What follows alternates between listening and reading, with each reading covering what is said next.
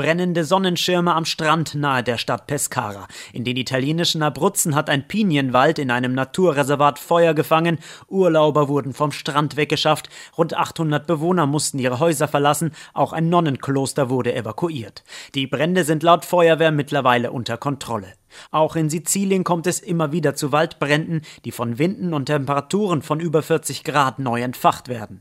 Aktuell laufen nach Angaben der italienischen Feuerwehr landesweit noch 340 Löscheinsätze von mehr als 5000 Feuerwehrmännern und Frauen. Alle 15 Löschflugzeuge des italienischen Katastrophenschutzes werfen Wasser ab. Die Mittelmeerländer sind eigentlich trockene Hitzeperioden gewohnt. In Italien ist die Aufmerksamkeit für die Brände derzeit noch nicht hoch.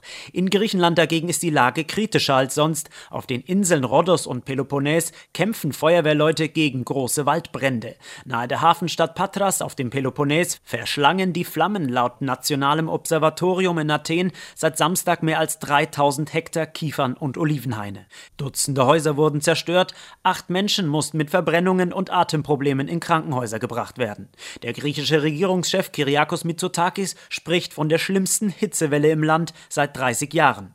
Hotels und andere touristische Anlagen waren nicht betroffen, heißt es vom Zivilschutz in Athen. Auf den Inseln herrschen derzeit Temperaturen von bis zu 46 Grad. Der Zivilschutz rief daher am Montag für weite Teile des Landes eine sehr hohe Waldbrandgefahr aus, insbesondere die Region um Athen, auf dem Peloponnes, auf Kreta und den Ägäisinseln. Besorgt ist die griechische Regierung auch, dass es in betroffenen Ortschaften zu mehrstündigen Stromausfällen kommen könnte. Denn unzählige Klimaanlagen laufen seit Tagen Tagen ununterbrochen. Das Energieministerium rief deshalb die Bürger dazu auf, ihre Häuser und Wohnungen nicht über Gebühr herunterzukühlen, 26 Grad und nicht mehr, so die Vorgabe.